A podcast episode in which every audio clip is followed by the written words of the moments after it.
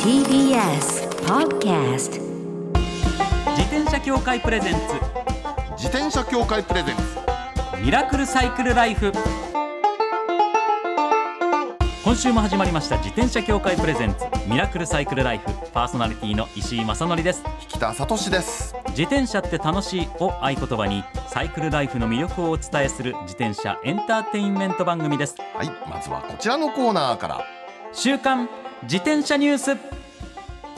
当番組が独断で選んだ気になる自転車ニュースまずはこちらロードバイクをそのまま船内に持ち込める切符を発売おうこれ船ですね船ですね船です船内か船なんです、えーロードバイクを輪行袋などに収納せず、はいそのまま船内に持ち込める自転車楽々切符を発売したのは東海汽船はいえー今月1月の28日帰着まで東京大島間の航路で運行しているそうですこれはあれですね輪行袋に入れなくても OK っていうお話ですよねはいあのーはい、今までは僕も大島行ったことありますけど、はいはい大島やっあぱりまりす銀行袋に入れて船に積ませて荷物としていら入れさせていただいてだったんですけど、なんかそのそのまんまでもはいでも前からそのまんまでのサービスってなかったっすかうん確かねああってあのね、はい別料金が高かったみたいな感じだったと思ったんですあ輪行ー袋に入れるとあの手荷物でタダでしょ、はいでタダなんですよええええでそれでねそのままの自転車だと、まあ、はい船だから、あの電車と違ってスペースに余裕があるじゃないですか、えええ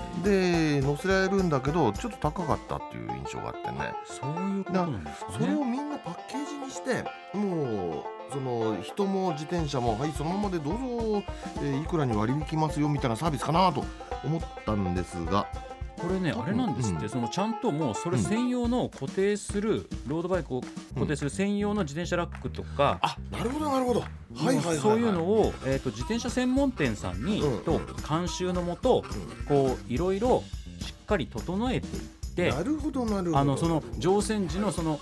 畳まないロードバイクを運ぶ動線がどういう場所に設置したらいいかとか、うんうんうんそういうこともちゃんとプロデュースしあてそうなんですねわかります専用の形にして作ったと。確かにあの以前はあのほらトラックの横あたりになんかペトーンと置いたりとかね、えーそういう感じでしたからねそうかそうかそうかそううんかなるほどなるほどはい、そういう専用の場所を作ったりいろいろ知ってるみたいですね。なるほはい、これどは伊豆大島いいっすよね大好きあそだこから自転車で回るの今後まだねこのまず1月28日までこう今やってるということなんで、はいこれがうまくね運用されれば、はいもう常時こう使われていくってそうですいうね形になっていくとそこれは嬉しいですよね嬉しい大島本当いいですもんねいいですよ気軽に行けるようになったら最高ですよえ、ー一周の中中でね一周40キロぐらいあるんですけどはいあのアップダウンとかもワイルドな風景とかいろいろ変わるじゃないですか、ええかっこいいのにリスがいっぱいいてねそうなんですよねであと季節によってね大島おつ椿椿があってね椿ですよそうあのーお土産にあの椿油を買っていくとあはい奥様が喜ぶと思いはまいす、そう思いますはいおすすめです、はいさあ続いてはこちらのニュースですはいはい走りながら自動充電で航続距離がアップ、うんおお、えーブリヂストンサイクルの2022年モデルはい走行中にペダルを止めるまたは左ブレーキをかけるとモーターの制動力を利用して自動で回復充電なるほどはいあのねこれね前々からあったんですよ前々からあったんですけど、おうはいこれはすごいあのね何かっていうと、はいあの回生ブレーキを使ってね、ええあのモーターを逆に回すと発電できるじゃないですか、ええでそれであの、えーバッテリーに電気を貯めるっていうのはあったんですよ、はいあったんだけど今までの効率はね1 10%ぐらいアップする1割アップするだけだったの、うんうんうんその航続距離がはいはいこのブリヂストンのこれって53%アップするんですってそうなんですよ従来品と比べて53%アッこれすごすぎですよプこれすごいことですよね、これ何かっていうと多分ね多分ねって書いてあるんですけど、はいあのコンピューターが制御してあのそのある一定時間その下り坂が継続したなと思うとモードをガボンと変えるとかね、はいそういうことをやってくれるんですってね強く充電するモードの方にこうそうそうそうだからねあいいなと思うのがあの我々自転車乗るじゃないですか、はいでブレーキかけるじゃないですかで坂を降りたりなんたりするんですけどブレーキであのースピードを落としてるのっていうのは単にエネルギーの無駄ですからねそうですねロスですよねロス完です全なでそれを回収するっていうのでそれをすごい制御してやるっていうのがすげえなっていうねいやこ53ですよだこういう技術がどんどん一般的になってきて、さらにバッテリーのうん容量が小さくても容量が大きいとかいうのがそうそどうそんうどそうん増えてきてっていういろんな方向の技術革新が進んでいけばこう年々上がっていくじゃないですかこういうのってきっねと。すごい技術進歩でこれは多分今のところ、はいいまあ、いろんなモデルで、えー採用されるそうなんですけども、はいはいはいえーアルベルト E という車種が16万1000円、あそんな高くない、はいうん、で TB1E15 万2000円フロンティアデラックスというのは14万7000円ということで、まあ、どちらかというとスポーツバイクという街乗りに近いクロスバイククロスバイクっぽいですよ的ねな感じですよね。だからこういう技術がどんどんどんどん進んでいき電池も小さくなればまさに e バイクスポーツ系のうんバイクにもこれ採用されることになってきたりしたらさらにいやだって53%ですからでそうなんですよ。私ねこれ思うのははい、それもこれもねリチウムイオン電池っていうリチウムイオンバッテリーのはい進化あってかこそっていう気がするの、うん今までのね昔の日活電池だったら、はい、あのー継ぎ足し充電ってできなかったでしょあーなんかそうでしたよすぐにねあの昔のってメモリー効果っていうのが生まれて、はいそういうことやってるともうバッテリー自体がどんどん容量が少なくなっていっちゃうっていうのがあったからできなかったんだけど、ん今リチウムイオンは継ぎ足し充電 OK なので、はい、こういうのが効くわけですよ。すそうなんですよげえね。なって、でも本当にこの技術革新の凄さね、すごいよね。どんどん変わっていくんでしょうねいやもうさらにさらに期待していきたいと思います、思います。以上週刊自転車ニュースでしたこの後はゲストコーナーコスプレタレントの綾川ユンマオさんをお迎えします自転車協会プレゼンツミラクルサイクルライフこの番組は自転車協会の提供でお送りします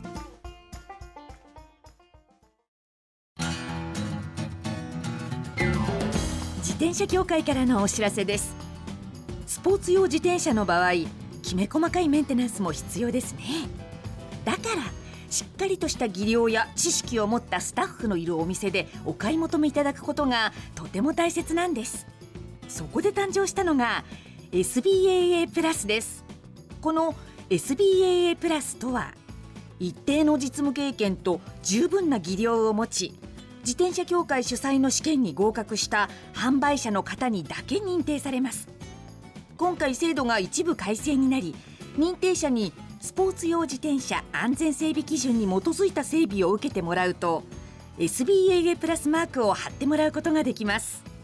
だから SBAA プラスマークはしっかりとしたメンテナンスを行った安全安心の証と言えます SBAA プラス認定者のいるお店でメンテナンスを受けて快適なサイクルライフをお楽しみください SBAA プラスについての詳しい情報は自転車協会 SBAA ホームページ SBAA-bicycle.com までさあゲストコーナーですコスプレタレントの綾川ユンマオさんですよろしくお願いいたしますこんにちは、綾川ゆもです。よろしくお願いよろしくお願いしますす2014いやいやいや年そうです6月以来なんですよ、回目なんですよね。そうなんです。はいご無沙汰しております。はい、私通でもなんかご無沙汰しておりますなんですけど、はいはいはいもうお姿的には初めまして感そなうなんんでですすよ。別人なんです。はい、そうですよね。そうなんですはい。前回は、女性目線で弱虫ペダルの魅力を語っていただくということで、はい。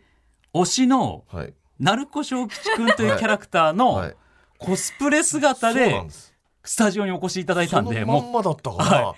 だって見た目が本当ですかそう全然違って、だってあの時は赤い髪をねツンツンツンツンそうです。ショート前半に決めて、切ってはい、そう来たんですよ。でそれであのレースジャージも漫画のそのまんまのはいにはしいて、。はい。でそれでなんか男の子みたいにしてきてたからそうです。そうです。ねはい、もう鳴子くんになりきってそう来たそんうでですすねが。完全に鳴子くんになりきってました から今日はね今日はねあのあロンのグ白ヘアにいなりまして、はモヘアのニットで柔らかいはい雰囲気でいはい。長い髪をねはい女性の姿で。ロングすヘみアませでん。会うたびに性別も変わりましたと思ったけど。いやだってもうねそうですよコス熱プレイヤーくですからそうなんで熱すく語ってるうちにだって思わず涙を流されるねそんなことありましたっけ？えなんかそういやいやいいうや感じだったんですよそう渡辺先生もねもう漫画家冥利に尽きるみたいなお話でというね。そうなんですありがよ。たいことでございます。ユンマオさんはポップカルチャーイベントの MC やオタク文化、主にコスプレに関するリポーターコメンテータージャーナリストとして活動されているわけですけども、はいそんな綾川さんのサイクルライフ伺ってまいりたいと思います。まあ、以前もお伺いしましたけど、うんその弱虫ペダルをきっかけに本格的に自転車に乗られるようになったんですよね。そうです。オタクなので、はい。もう弱虫ペダルきっかけではい乗り始めたにわかです。いや、にわ かにわかってでももそれから何年経ってるんですよ。そうそうなんですよ。にわかだなって我ながら思ってたんですが、はいはい、それからやっぱりずっと乗ってるので、はいまあ好きですよね。楽しいです。ロードバ多イク分。そうなんでしょうね。はうん、素晴らしい。いやすごいことですよね。はいはいはいやっぱこう一瞬熱上がったけどやっぱり弱虫ペダルの一番のブームの時ってすごくて、それきっかけで乗った人って多かったと思うんですけど、うんですもやごっぱく多かったですね。熱冷めちゃう人もいるし、それはもういろんなねまあね人生あるわけですからそそうでれすぞれあれなんですけれども、はいでもそれでずっと続けてずこっとねられて、うんでやっぱり確かその時あれじゃね鳴子くんの乗ってる車種そうです。もうやっぱもうコスプレやるってなったら、はい、もうオタクなので、そのまんまそうではすいそうです。もう鳴子くんが見てる景色を見たいという一心 で、なりきっ同ちゃったわけじです車ね種を、はい、あ車種じゃないか、はい、そうですそうです。同じブラ同ンじドメでーカーで、はあやいっ、ぱそうはいなそうんでですすねねやっぱそこはこだわりですよねそうなんですよ。ももちろんロードバイクでしょ。ちろんです。で、いはい今もそのロードバイクははい、乗ってますと乗っもて、はい。日常使い。それともなんかレースに出たりとかそんな話。あ、えーとですね、うんレースも以前出たりもしたんですわが、お。普段、うんえーと私こう自分に優しいタイプのうんロードバイク乗りなの で、暑いのと寒いのが苦手です。あは。はいなので、うん春とか秋とか、はいはい気持ちのいい日に、はいこうサイクリングというかですね、なるほこどう。荒川をスイートお散歩のように走るのが大好きです。いやなるほど一番いいですよまあそうですね。一番いいんですうんでもね一方で、はいその弱虫ペダルではい自転車を始めた人っていうのは、例えばほら週末の矢櫃峠とかね神奈川県の行くともう鳴子くんが何人もいるとか ね小野田くんが何人もいるとかそうですね。ねそんなことになってるじゃないですか、ええはいはいああはいい。う中にはユンマオさんはいたりはしないんですかえっ、 と登りとか嫌いです。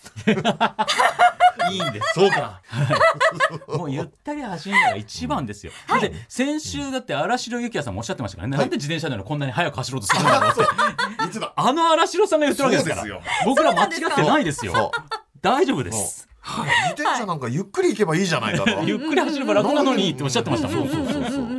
いやい荒城選手がやだから間違ってないですユンマさんよは。はい。でしかもそこから趣味がそのままお仕事になられたということで、はいはいはいはい現在綾川さんは自転車イベントの MC も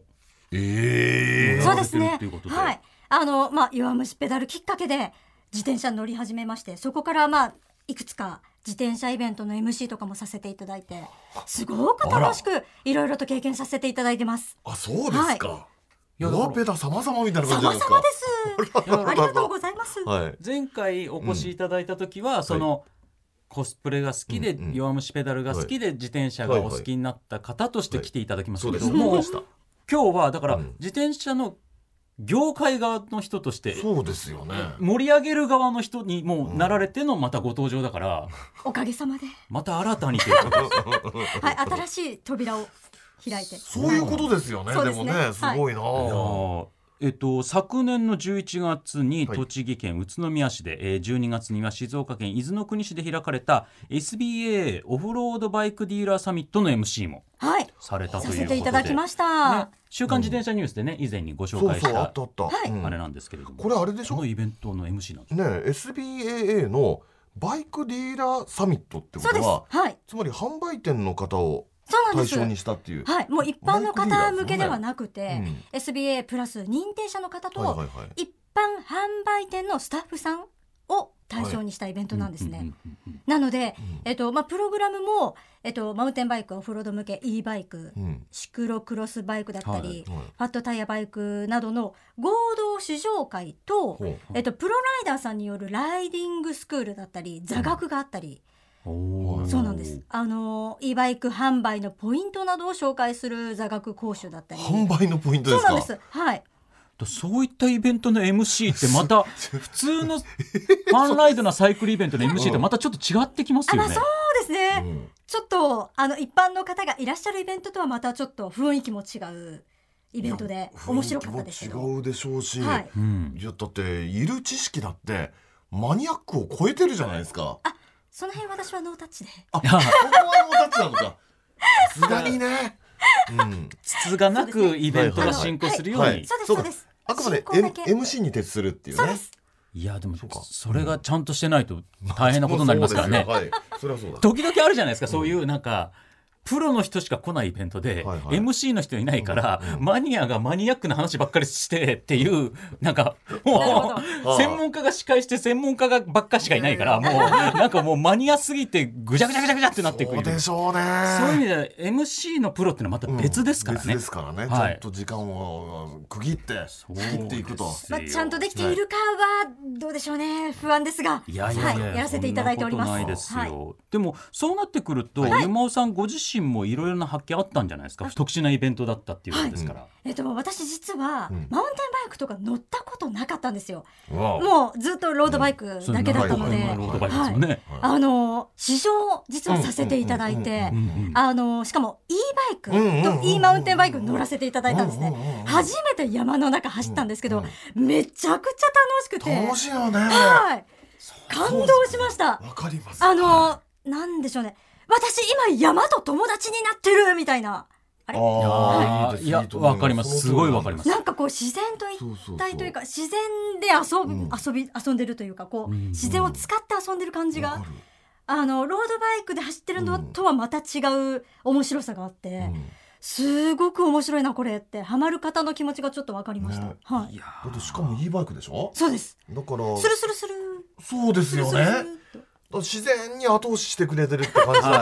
ら、あれは楽しいね本当ー、そうなんですよあの本当で自力で登るのは苦手なんですけど、うんうんいいバイクだったらそうなんだ すよいやでも本当そうなんです。じ実はね石井さん、はい実は私もね数ヶ月前に e バイクのマウンテンバイクのハイパワー版みたいなやつはいおう手に入れて今乗ってんですよそうなんですねいかがですか。今日もここまで来てんのですごくいいもうかもう最高何これって感じいやだから変わってきてるんですよもね。うみんな後押しされてね、はいほいほいほいほい乗ってそうなんですよもなんていうのかさあの路面が多少荒れてたってなんだってはいなんでも OK じゃないですかそうなんですよ感動しちゃって、ね感動しちゃったあこんーな乗り物あるみたいなそうはいいや全く別物のぐらいの勢いですよね。そうですねロードバイクとかって、はいすごくい逆方向に特化してるっていう言い方が正しいのかわかんないですけどうんうんうんうん違う分野に特化してるから、うんまた全く違った楽しさがあって、そうですねロードバイク初めて乗った時もすごく感動したんですけど、それはわかるあの瞬間なんかこうスイーッといく感じあがそうそうそうママチャリと全然違うじゃないですか違いますそれまでママチャリしか乗ったことなかったので、うんそれはそれで感動したんですけど、うんまた E バイク全然違いますね、別だねあれはね本当あれちなみにこういったイベントの MC の時は、はいどういったお姿で出 られるんですかやっぱりコスプレするんですかそれともえっと、今回のイベント SBA オフロードバイクディーラーサミットは、はいコスプレしてないんですが、はいえっと他のイベントではしますねする割とファンライドなイベントだったりそうですそうですそうですだそうしてますやっぱり鳴子くんそれは鳴子くんだったり、うんうんえっ、とミクちゃんもやったかな初音ミクとかは結構いろいろそうですよねやられてますもんそうですね幅広ねくそうはいか自転車以外もありますもんそうですねあるんですよはいそうそうそうそうですよねあ私リボンの騎士見ましたよ。ええどこでですかえっとネットの中で、ね、うん出てたか ら。だって僕も見ましたよアマビエアマビエ、 アマビエは面白いアマね。ビエのコスプレされてましたよいただいててすみませんありがとうございます、あアはマいビエって何、あれ人間じゃないでしょ。そうなんですよそれをまあ擬人化した感じでコスプレしたんですが、あのコロナ禍になったあたりのはい。もう世の中がコロナでちょっとこうはい暗くなってた時に、ん一丁アマビエでもやってみっかと思っていいね。しましたら、んバズりましてバズりましすたごいかで。すよおかげさまではいありがとうございますすごい綺麗なそれすっごいお綺麗なんですよ本当。はいなのだからもう自宅ではいあのアプリ使ってもりもりの写そう真かをそうそかう自宅だよね。そうですだってアそマうビでエがねある頃っていうのはコロナが流行ってる頃だからそう当たり前ですけどね。そうですの時ですからね、が一番厳しかった時代ですから、はいなんか、うんななんですかもう。人魚さんみたいな感あーじですイメージしてもらうそうとイメージはそうですあねはいそういう感じでそのコスプレのイメージとなるほしてなるほど。はいあのくちばしではあるんですけはいどはいはいはいあのはいアマビエの特徴的な口なんで千すけ葉市どは作りましたお姿はなるほど人魚ですねマーメイドなニュアンスですなるほどなるほどと。思ってもらえるとぜぜひねありがとうごいざいますツイッターとかで見られますよねそうですそうですはいツイッターに載せてますはいぜひぜひチェックしてみてくださいリスナーの皆様もありがとうございますはい、えー SBA オフロードバイクディーラーサミットは今月の19日にもございまして、えー大阪府河内長野市のプラザ坂下というところで開催されます、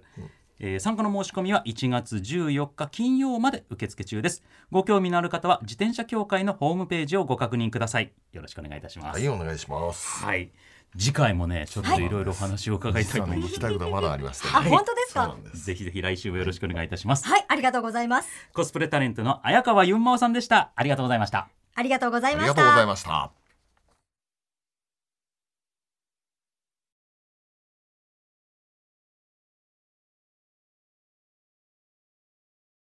最後のコーナーはサイクル大辞典一つの項目をきっかけに自転車トークさまざまな角度からサイクルライフの魅力を発信します、はい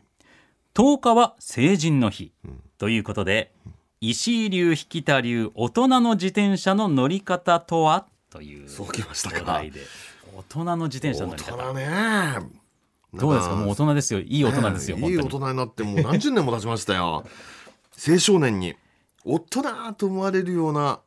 話ですよね乗り方でもそれは通常で言うと、はいまあ、ルールじゅルールを守ってそうですねよそのどうのってあるんですけど、はいいやもちろんルールは守るんですよええ守るんだけど、うーん街でいろいろ見ててねはいあの大人っていう感じの人ってそんな見るかなっていう気もちょっとするのね。うーんそうかそのねなんかね例えば下町じいさんの自転車の乗り方ってなんていうのかなあんま真似しちゃいかんみたいな ね感じの人がむしまあろ多くてね。うん、そうですねこれ僕ら世代から上になってくると、はいもう僕の世代でもそれ考えますけど、うんその大人あかっこいいこういう大人になりたいなっていう大人の像と、うんこう老害って若い人から呼ばれちゃうよう なタイプの大人っていうのの、こう分岐点じゃないですか。そうですね。いやーそうだなかっらちゃいかんと怖いなって思ういや時いやいやあるんです思うよ。んだからね通常私ねだから良い大人の自転車の乗り方かもしれないですね良い大このテーマ人良いいや今回のテーマはまさにそうでしょそうですねでそれで私なんかちょっと思うのはね2つあってね、はいあのーえー大人と思われる運転一つはね、あのー車の動きをよく分かった運転っていうのがまああるあるのかなと思うんですあだからやっぱり子供の運転と大人の運転の違いっていうのは大人は自動車も運転するけどハンドルも握るけーど、はいえー自転車も乗ってる、ということは車の挙動を知った上でおっとここ危ないぞうでん近づかないとかねあーそうないるうほど感じでそれからねもう一つあるのはね、はいえー後ろをよく振り向く運転かなっていう気がするんですよ。ああーのー自分一人よかりの運転をしないっていうのか、うんうんうんうんあの絶えず自分の後ろをこう振り向きながら何かが来てるぞこれが来てるぞだから俺はこう行くんだみたいなのを心がけてるといううーね。んまさにはい、そこなんですよね。ああそうなんでだすから僕もそれ思うんですけど、やっぱ大うん人っていうののかっこよくなってなんか余裕、余裕ゆとりみたい言なう通り周りが見えてるみたいな、あ周りが見見ええててるるいやいでっすぱねどうしてもうんこう、独りよがりに視野が狭くなっていくんおじさんが老害って呼ばれる感じになって気がするじゃない ですか。そうだってその悪い例の下町じいさん は自分のことしか見えてないからそうでたらめな運転するわけですよ。自分中心で考えちゃうそってうそうそうそうでもそうなりがちじゃないですか、人って、うんでもそこをわりますなんかわり今多様性とかっていうの叫ばれてるうんしうんうんうんはいそういう意味で言うと道路にはオートバイもいてもちろん歩歩道もいれば歩行者もいて自転車もあって車もあって、ますはいはいトラックもあればタクシーもあって、うんバスもあるしっていうことそをうですね全部の多様性を受け入れて走ることができる、そうですよそこがやっぱり引田さんおっしゃるところのまさにそうで大人ですね大人ですね、でうん自転車もいろんなタイプの自転車あるじゃないですか今ありますねそれは昔、もう正直なこと言いますと、はいはいはいそのミニベロばっか乗ってるじゃないですか、僕は折りたたみ自転車とかばっか乗ってると、こ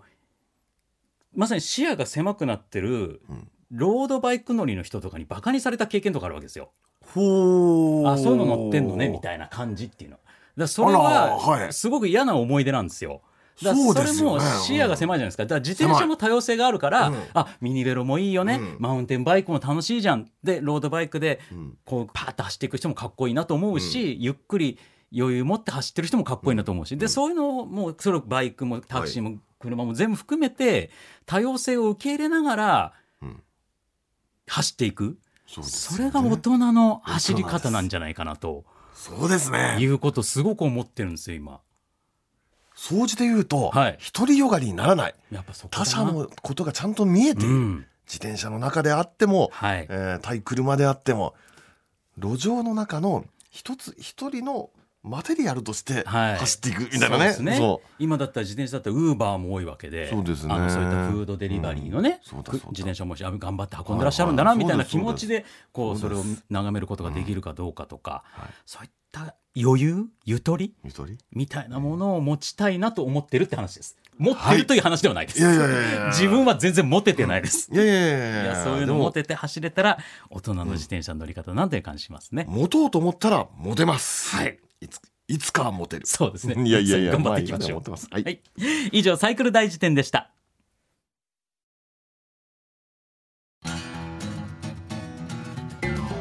自転車協会からのお知らせです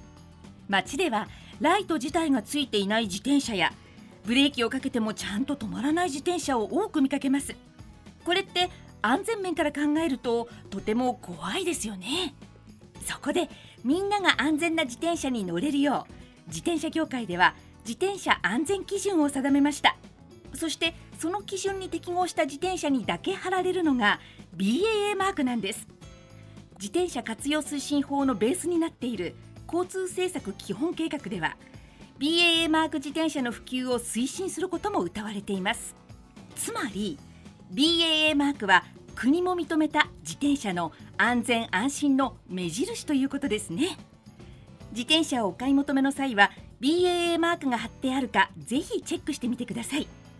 BAA マーク自転車で交通ルールを守って安全安心なサイクルライフを BAA マークについての詳しい情報は自転車協会 BAA のウェブサイトまでミラクルサイクルライフそろそろお別れのお時間ですいやでもはい漫画がきっかけで乗ってくださってそれでこうやって長い期間楽しくもうずっとね乗ってくださっやっててらっしゃるわけだからしかもはい